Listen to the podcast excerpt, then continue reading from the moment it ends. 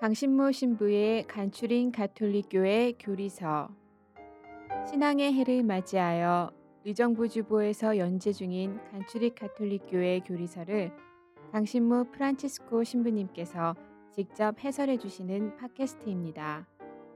방대한 분량과 어려운 내용을 담고 있는 가톨릭교회 교리서를 간단하고 명료하게 설명해 주십니다. 또한 지면에서 다루지 못한 내용을 추가하여 더욱 깊고 풍부하게 이해를 도와주십니다. 이 팟캐스트는 안드로이드 어플 팟빵과 애플 팟캐스트에서 들으실 수 있습니다.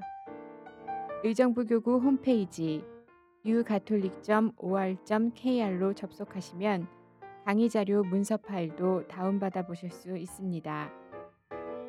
강신모 신부의 간추린 가톨릭교회 교리서 여러분 안녕하세요. 강신모 프란치스코 신부입니다. 우리는 지금 기도에 관해서 공부를 하고 있는데요.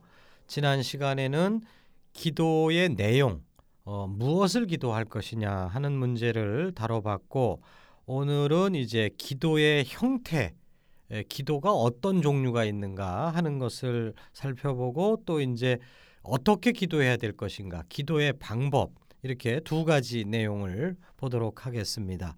먼저 기도의 형태에서 말씀을 드리겠어요. 어, 루카복음 11장 1절을 읽어 보겠습니다. 예수님께서 어떤 곳에서 기도하고 계셨다. 그분께서 기도를 마치시자 제자들 가운데 어떤 사람이 주님, 요한이 자기 제자들에게 가르쳐 준 것처럼 저희에게도 기도하는 것을 가르쳐 주십시오 하고 말하였다. 저희에게도 기도하는 것을 가르쳐 주십시오.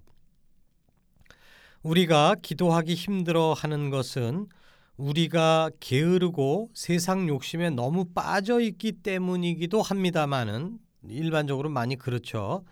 어, 그렇지만 그 외에 에, 기도하는 방법을 몰라서 기도를 못하는 그, 그런 이유도 있어요. 그러므로 어, 우리가 기도를 난 당연히 할 줄 안다 이렇게 생각하면 안 될 것 같아요. 어, 사람은 당연히 기도할 수 있습니다. 그러나 기도하는 것에 능숙해 있다 이렇게 생각하시면 안 돼요. 사람은 걸을 수 있죠. 그러나 어, 아기들이 걷는 건 아니에요. 훈련이 필요한 것이죠. 그것처럼 기도하는 방법에 대해서 우리가 모르고 있다. 또 부족하구나. 이것을 먼저 인정하고 어, 그 옛날 예수님의 제자들이 그러했던 것처럼 우리도 예수님께 기도하는 법을 가르쳐 주십시오라고 청해야 된다는 얘기죠. 그래서 이 기도하는 그 이 법을 우리가 알기 위해서는 먼저 기도의 형태가 어떤 형태가 있는가 하는 것부터 먼저 살펴보도록 하겠습니다. 우리 카톨릭 교회에는 전통적으로 세 가지의 기도 형태가 있다라고 가르치고 또 그것을 실천하고 있어요. 소리 기도, 묵상 기도, 관상 기도 이 세 가지 종류가 있습니다. 그것을 하나씩 살펴보도록 하죠. 소리 기도. 소리 기도는 이 가장 기본적인 기도인데요. 2701항 카톨릭 교회 교리서 한번 여기를 보겠습니다. 소리 기도는 그리스도인 생활의 필수적인 요소이다. 스승이 침묵 중에 하시는 기도에 마음이 끌린 제자들에게 예수님께서는 소리 내어 하는 기도인 주님의 기도를 가르쳐 주셨다. 조금 전에 읽은 루카복음 이야기를 지금 얘기하고 있습니다. 예수님께서는 회당의 전례 기도만 드리신 것이 아니다. 복음서들은 환희에 차서 성부를 찬양하신 것을 비롯해서 겟세마니에서 비탄에 젖으시기까지 개인 기도를 소리 높여 드리신 예수님을 우리에게 보여준다. 그래서 기도한다는 것은 우리가 대화한다는 것처럼 기본적으로는 뭐가 필요하죠? 음성, 이 말이 필요한 거예요. 우리 귀에 들리는 말. 이 말을 가지고 하는 기도. 이게 소리 기도입니다. 조금 더 자세하게 본다면은 소리 기도는 어, 정해진 기도문을 정해진 시간에 외워 바치는 기도 방식입니다. 우리 신앙의 선조들은 소리 기도를 정해진 시간에 충실히 바침으로써 하루 생활을 거룩하게 보냈습니다. 옛날에는 소리 기도를 염경 기도라고 했는데 이 소리 기도를 열심히 바치는 거 그게 기도 생활의 기본이라고 생각했다는 것이죠. 아침에 일어나면 즉시 조과 어, 아침 기도를 바칩니다. 그리고 점심 때나 저녁 때 성당에서 울리는 종소리를 들으면서 삼종 기도를 바칩니다. 식사 때마다 식사 기도도 빼놓지 않습니다. 하루 일과를 마치고는 만과 즉 저녁 기도를 바쳤습니다. 이런 식으로 정해진 시간에 정해진 기도를 바침으로써 신앙의 선조들은 계속해서 하느님을 의식하며 살았던 것입니다. 제가 로마에서 유학을 할 때그 그 바티칸 그 성당 저 베드로 성당 베드로 광장 바로 옆에서 살았어요. 그래서 제 방 창문에서 이렇게 보면 교황님 그 이 삼종기도 기도하시러 나오고 하는 고 교황님 방이 정면으로 이렇게 보이는 그 방에서 제가 살았는데 근데 되게 좋았겠다 막 이렇게 생각하시는데 저는 솔직히 안 좋았어요. 제가 그 공부 스트레스가 그 당시에 심했기 때문에 밤에 막 걱정이 돼하고 막 잠이 안 오는 거예요. 막 잠이 안 오는데 잠들만 하면 종소리가 나는 겁니다. 그 이 바티칸 성당에서 큰 종이 울리는데 시계가 그게 15분에 한 번씩 울려요. 근데 이게 15분에 한 번씩을 어떻게 울리냐면 11시 15분은 11번을 먼저 칩니다. 그리고 한 번을 나중에 쳐요. 그러니까 11시에 첫 번째 15분이다. 그 다음에 11시 30분에는 11번 치고 두 번 치고 이제 이런 식으로 그 잠들만 하면 15분에 한 번씩 치니까 막 새벽 3시 4시까지 막 잠이 안 오고 막 그냥 노이로제 그래갖고 화딱지가 나갖고 그 선배 신부님한테 아니 무슨 종을 저렇게 치는지 모르겠다고 어, 괴종시계라도 30분에 한 번 쳐야지 어떻게 사, 15분에 한번 치냐고 그랬더니 그 신부님이 하시는 얘기가 저게 수도회 전통이 남아 있어서 그러는 거야 그러시는 거예요. 그래서 수도회 전통이 뭐예요? 그랬더니 15분에 한 번씩 수도에서는 종을 쳤대요. 그왜 그렇게 쳐요? 자주 쳐요? 그랬더니 15분에 한 번씩은 하느님을 잊지 않으려고. 30분만 돼도 어 1시 정각에 하느님을 생각했다가 중간에 15분쯤 되면 잊어버린다는 거죠. 10분만 지나도 잊어버리죠, 우리가.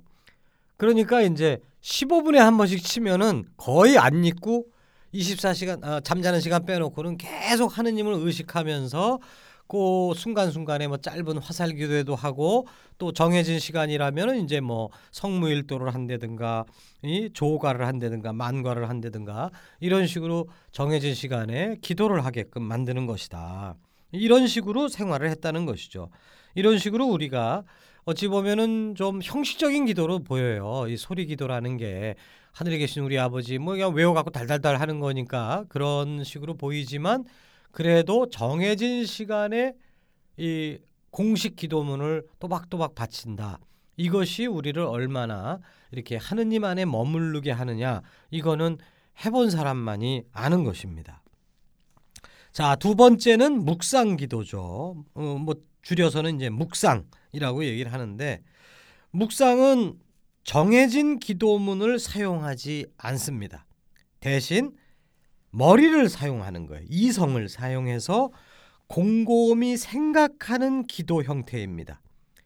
대표적인 것이 성경 묵상이에요. 성경을 읽으면서 어, 이게 무슨 뜻이지? 여기 예수님께서 이렇게 말씀을 하셨는데 이게 도대체 뭘 의미하는 거지? 이런 식으로 이제 그 곰곰이 생각해 보는 거. 우리는 이거를 그냥 생각이다 이렇게 생각하기 쉬운데 어 우리 생각도 기도예요. 우리 말이 기도인 것보다 더 하면 더했지 덜 하진 않죠. 생각으로 뭘 생각해요? 그 새로 나온 신상품 생각하는 게 아니라 하느님을 생각하는 거니까 하느님이 이런 말씀을 하셨는데 이게 무슨 뜻일까? 이걸 곰곰이 생각하는 이 기도 중에 기도죠. 또한 성경만을 묵상하는 게 전부는 아닙니다.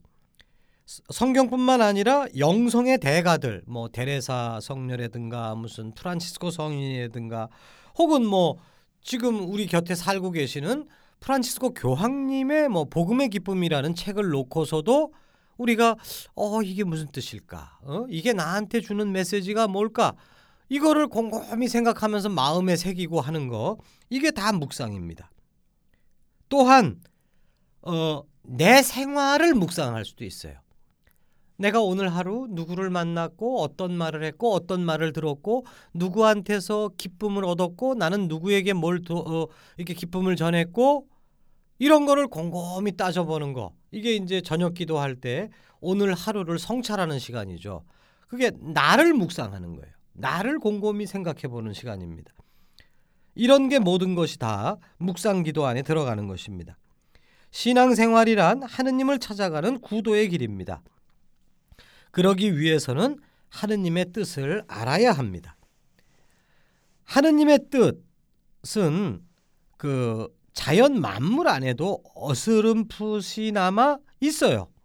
또 인간 내면에도 있어요. 우리들 마음 속에도 하느님의 뜻이 담겨져 있습니다. 그러나 가장 확실하게는 성경 말씀 안에 있는 것이죠. 명시적인 문장으로 써 있으니까. 그러기에 우리는 성경 말씀을 꾸준히 읽고 그 읽은 바가 무엇을 뜻하는 것인지 곰곰이 헤아리고 마음에 새기고 그리고 이제 더 나아가서 실천에 옮기는 것까지 이, 이것이 우리가 기도 생활이 아니면 뭐가 기도 생활이겠어요? 이게 기도 생활이죠. 자, 묵상 성경 묵상 이 묵상 기도의 출발점은 성경입니다. 지금까지 말씀드린 것처럼. 그러나 아까 얘기한 대로 도달점은 삶입니다. 우리가 읽은 것에 대해 묵상하면 그 내용을 자기 자신에 비추어서 생각하고 자기 것으로 만들게 돼요. 그래서 여기서 다른 또 한 권의 책이 펼쳐집니다. 바로 나의 삶이라고 하는 책이 펼쳐진다는 것이죠. 그래서 생각에서 현실로 옮겨지는 것이다. 카톨릭 교회 교리서 2706항을 한번 보세요. 거기에 이제 그 이것과 관련된 이야기가 나옵니다. 그래서 저는 그 신자들에게 항상 저는 그 조금 독특한 것을 요구합니다. 어, 신자분들을 만나면 어 뭐 묵주기도는 하루에 몇 단씩 하세요? 뭐 이런 질문은 저는 거의 안 해요. 어 뭐 미사는 평일 미사는 몇 번씩 보십니까? 이런 질문도 저는 거의 안 합니다. 어 저는 뭘 물어보냐면 일기 쓰세요? 이거 꼭 물어봐요. 어 나의 삶을 묵상하라는 뜻으로 말씀을 드리는 겁니다. 우리는 내의 삶인데도 나의 삶을 이렇게 소중하게 생각을 안 하는 것 같아요. 나의 삶에 정말 묻혀 있는 보물처럼 하느님의 뜻 이런 것들이 담겨 있습니다. 내가 오늘 만난 사람, 어? 내가 들은 이야기 이런 거 안에 하느님 뜻이 담겨 있는데 근데 우리가 이것을 소홀히 하고 오로지 묵주기도만 한다. 이거는 부족하다는 얘기죠. 그래서 한쪽에는 한 손에는 성경책을 들고 성경책을 읽으면서 아 하느님께서 하신 이 말씀이 무슨 뜻일까 이거를 곰곰이 생각해 보는 시간을 갖는 거. 또 한쪽 손에는 일기장을 들고서 오늘 있었던 일을 깨알같이 적는 거예요. 그리고서는 그걸 들여다보는 겁니다. 적기만 하고 그냥 다 썼다 그러고 넘어가는 게 아니라 그거를 한 달 전 것도 들춰보고 뭐 일주일 전 것도 들춰보고 들춰봐서 어 어떤 일이 벌어지고 있는가 내 안에서 그러면은 이거 쭉 쓰다 보면요 하느님께서 나를 어디로 인도하시는지가 보입니다. 이건 확실해요. 그래서 우리 그리스도인들에게는 두 권의 책이 필요하다. 하나는 성경책, 하나는 일기책. 두 개예요. 근데 불행히도 일기를 안 씁니다. 제가 어떤 그 열심한 신자들 모인 자리에 가서 여러분들 매일 저녁 기도 꼭 하시는 분들 손 들어 보셔 그랬더니 한 95%가 손을 드시더라고요. 근데 그 다음 질문을 했어요. 매일 일기 쓰시는 분 두 사람 손 들더라고요. 한 200명 모였는데 예, 이런 식입니다. 자기 삶에 대해서 보질 않아요. 근데 왜 안 볼까? 자기 삶이 여러 가지 실패나 무슨 잘못이나 어? 후회나 어려움 뭐 이런 게 잔뜩 있으니까 그냥 아유 됐어 됐어 그냥 내일부터 잘하지 뭐 이런 식으로 자꾸만 가는 건데 그런 식으로 우리의 인생을 허비하고 있는 거예요. 근데 잘못해도 그 안에 하느님 뜻이 있는 거고 어, 잘해도 그 안에 하느님 뜻이 있는 겁니다. 그거를 감지해내는 게 중요한 것이지 내가 성공했다 실패했다 이거는 부차적인 문제라는 것이죠. 매일같이 나의 삶을 유심히 바라볼 때 내가 안 변할래야 안 변할 수가 없습니다. 우리가 항상 문제 삼는 게 뭐겠어요? 그 신앙과 생활이 분리된다 자꾸만. 성당에 와서는 좋은 말씀 듣고 아 그래 저렇게 살아야지 맞아 맞아 이러고서는 집에만 가면은 혹은 직장에 가면은 그냥 자기 멋대로 그냥 어? 울구락불구락 어? 그리고 욕심 막 이러고 산단 말이에요. 그러면 또 성당 와서 아이구야 또 내가 왜 이렇게 살았을까 이게 정신분열증처럼 잠깐 분리가 돼요. 이거를 좁힐 수 있는 가장 좋은 방법은 성경 묵상보다 더 지켜약은 일기책 묵상입니다. 나의 오늘의 삶을 돌아보고 그것을 묵상하는 거예요. 힘듭니다. 어, 그, 이 상처나 이런 건 만지고 싶지 않잖아요. 자꾸만 외면하고 싶은 건데 우리가 우리가 신앙이 있다는 게 뭐겠어요? 이 상처지만 상처에서 끝나는 게 아니라 부활할 것이다라고 하는 거, 승리할 거다라고 하는 희망을 갖는 거 아니겠어요?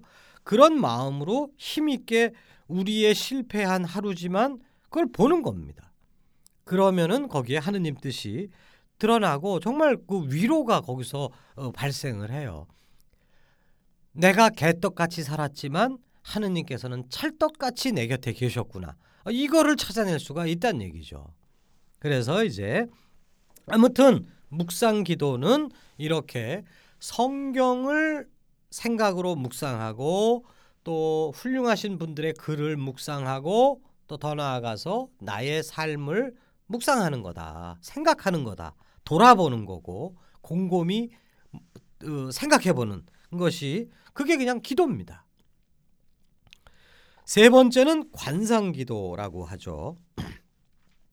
소리 기도가 입으로 하는 기도예요. 그 말로써 입으로 하는 기도고 묵상 기도는 뭐겠어요? 머리로 생각으로 하는 기도라고 한다면 관상 기도는 마음으로 하는 기도입니다. 관상 기도는 기도문을 사용하지 않죠. 그건 묵상 기도도 마찬가지예요. 그리고 생각도 사용하지 않습니다. 생각을 정지시키는 거예요. 그리고 하느님 앞에 그냥 가만히 앉아 있는 것입니다. 하느님이 내 곁에 계시고 내가 하느님 안에 있음을 느끼는 것, 그리고 맡기는 것, 이게 관상 기도이며 또한 관상 기도의 목표이기도 하고 더 나아가서 모든 기도의 목표입니다. 완성 완성 형태예요. 노 부부 노 부부가 손을 잡고 말없이 산책을 하는 모습이나 아가씨가 애인의 어깨에 머리를 기대고 앉아 있는 모습을 한번 상상해 보세요. 어, 그 자체로 정말 흐뭇하고 평화롭고 어, 그런 거 아니겠어요? 이들은 아무런 말도 하지 않지만 행복합니다. 이것이 관상기도의 에, 어, 어, 모습이죠. 그 관상 기도는 어떻게 할 수 있는가? 우리 기, 카톨릭 교회에서 가장 많이 하는 관상 기도는 성체 조배예요. 그러나 관상 기도는 일상생활 안에서도 얼마든지 할 수 있습니다.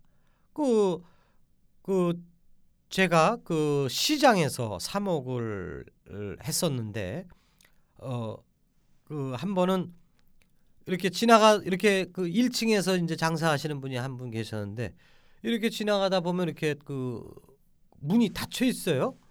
점심 때쯤인데 어, 왜 문이 닫혀 있나 하고서 이렇게 유리창 너머 이렇게 보면은 뒤돌아서서 이렇게 앉아 계시는 거예요. 그래서 주, 너무 힘들어서 잠깐 주무시나 그 보면은 아니에요. 잠깐 그 기도하고 계시는 건데 묵주기도를 하는 것도 아니고 아무것도 안 하고 가만히 계시더라고요. 그 정말 그그 그 바쁜 전쟁터 같은 그 청계천 시장 한복판에서도 관상 기도가 가능하구나. 그것을 저는 어떤 아, 뭐 무슨 두꺼운 책에서 배운 게 아니라 어 신자분한테서 저는 배운 겁니다. 아 저렇게 관상기도 할 수 있는 거구나. 짧은 순간 순간 어? 딱 5분만 이런 식으로. 자 이제 그 카톨릭 교회 교리서 2709항에 이렇게 쓰여 있어요. 관상기도란 무엇인가? 데레사 성녀는 이렇게 답한다. 마음으로 하는 관상기도란 제 생각에 우리를 사랑하시는 그 하느님과 자주 단둘이 지냄으로써 친밀한 우정의 관계를 맺는 것입니다. 이게 모든 기도의 완성 형태라고 말씀을 드렸어요. 어, 그리고 우리가 지난 시간에도 말씀드렸지만 그 우리 신앙생활 전체의 목표가 하느님을 마주 보는 거, 지복직관이라고 말씀드린 바 있습니다.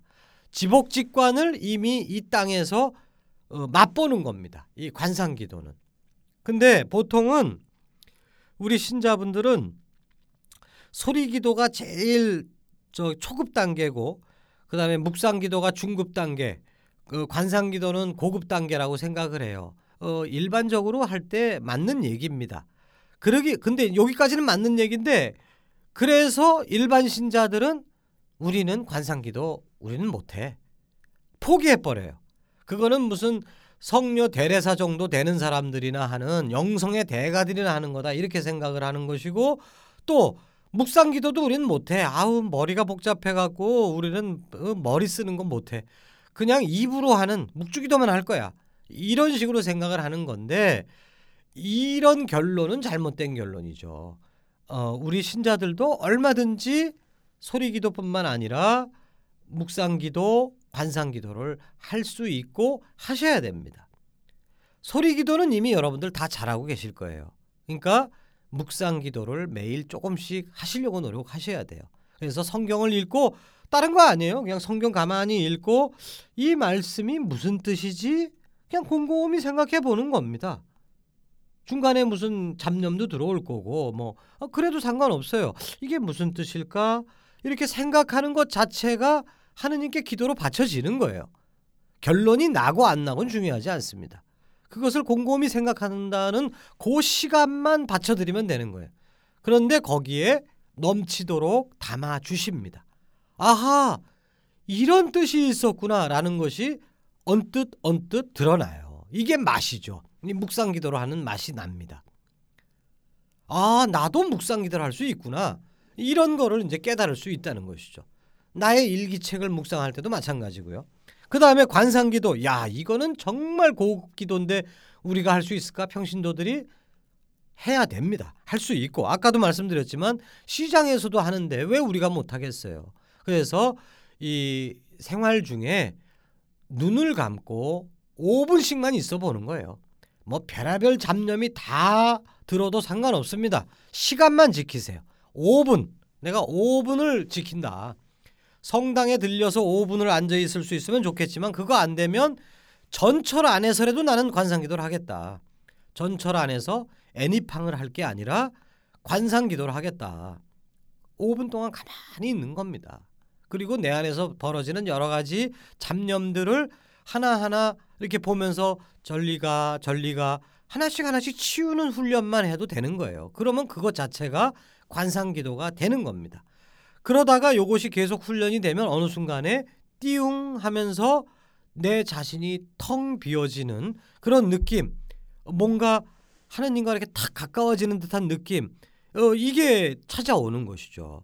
근데 훈련 없이 그게 이루어질까? 그건 절대로 안 됩니다. 수많은 잡념과의 싸움 속에서 계속 가만히 있는, 눈 감고 있는.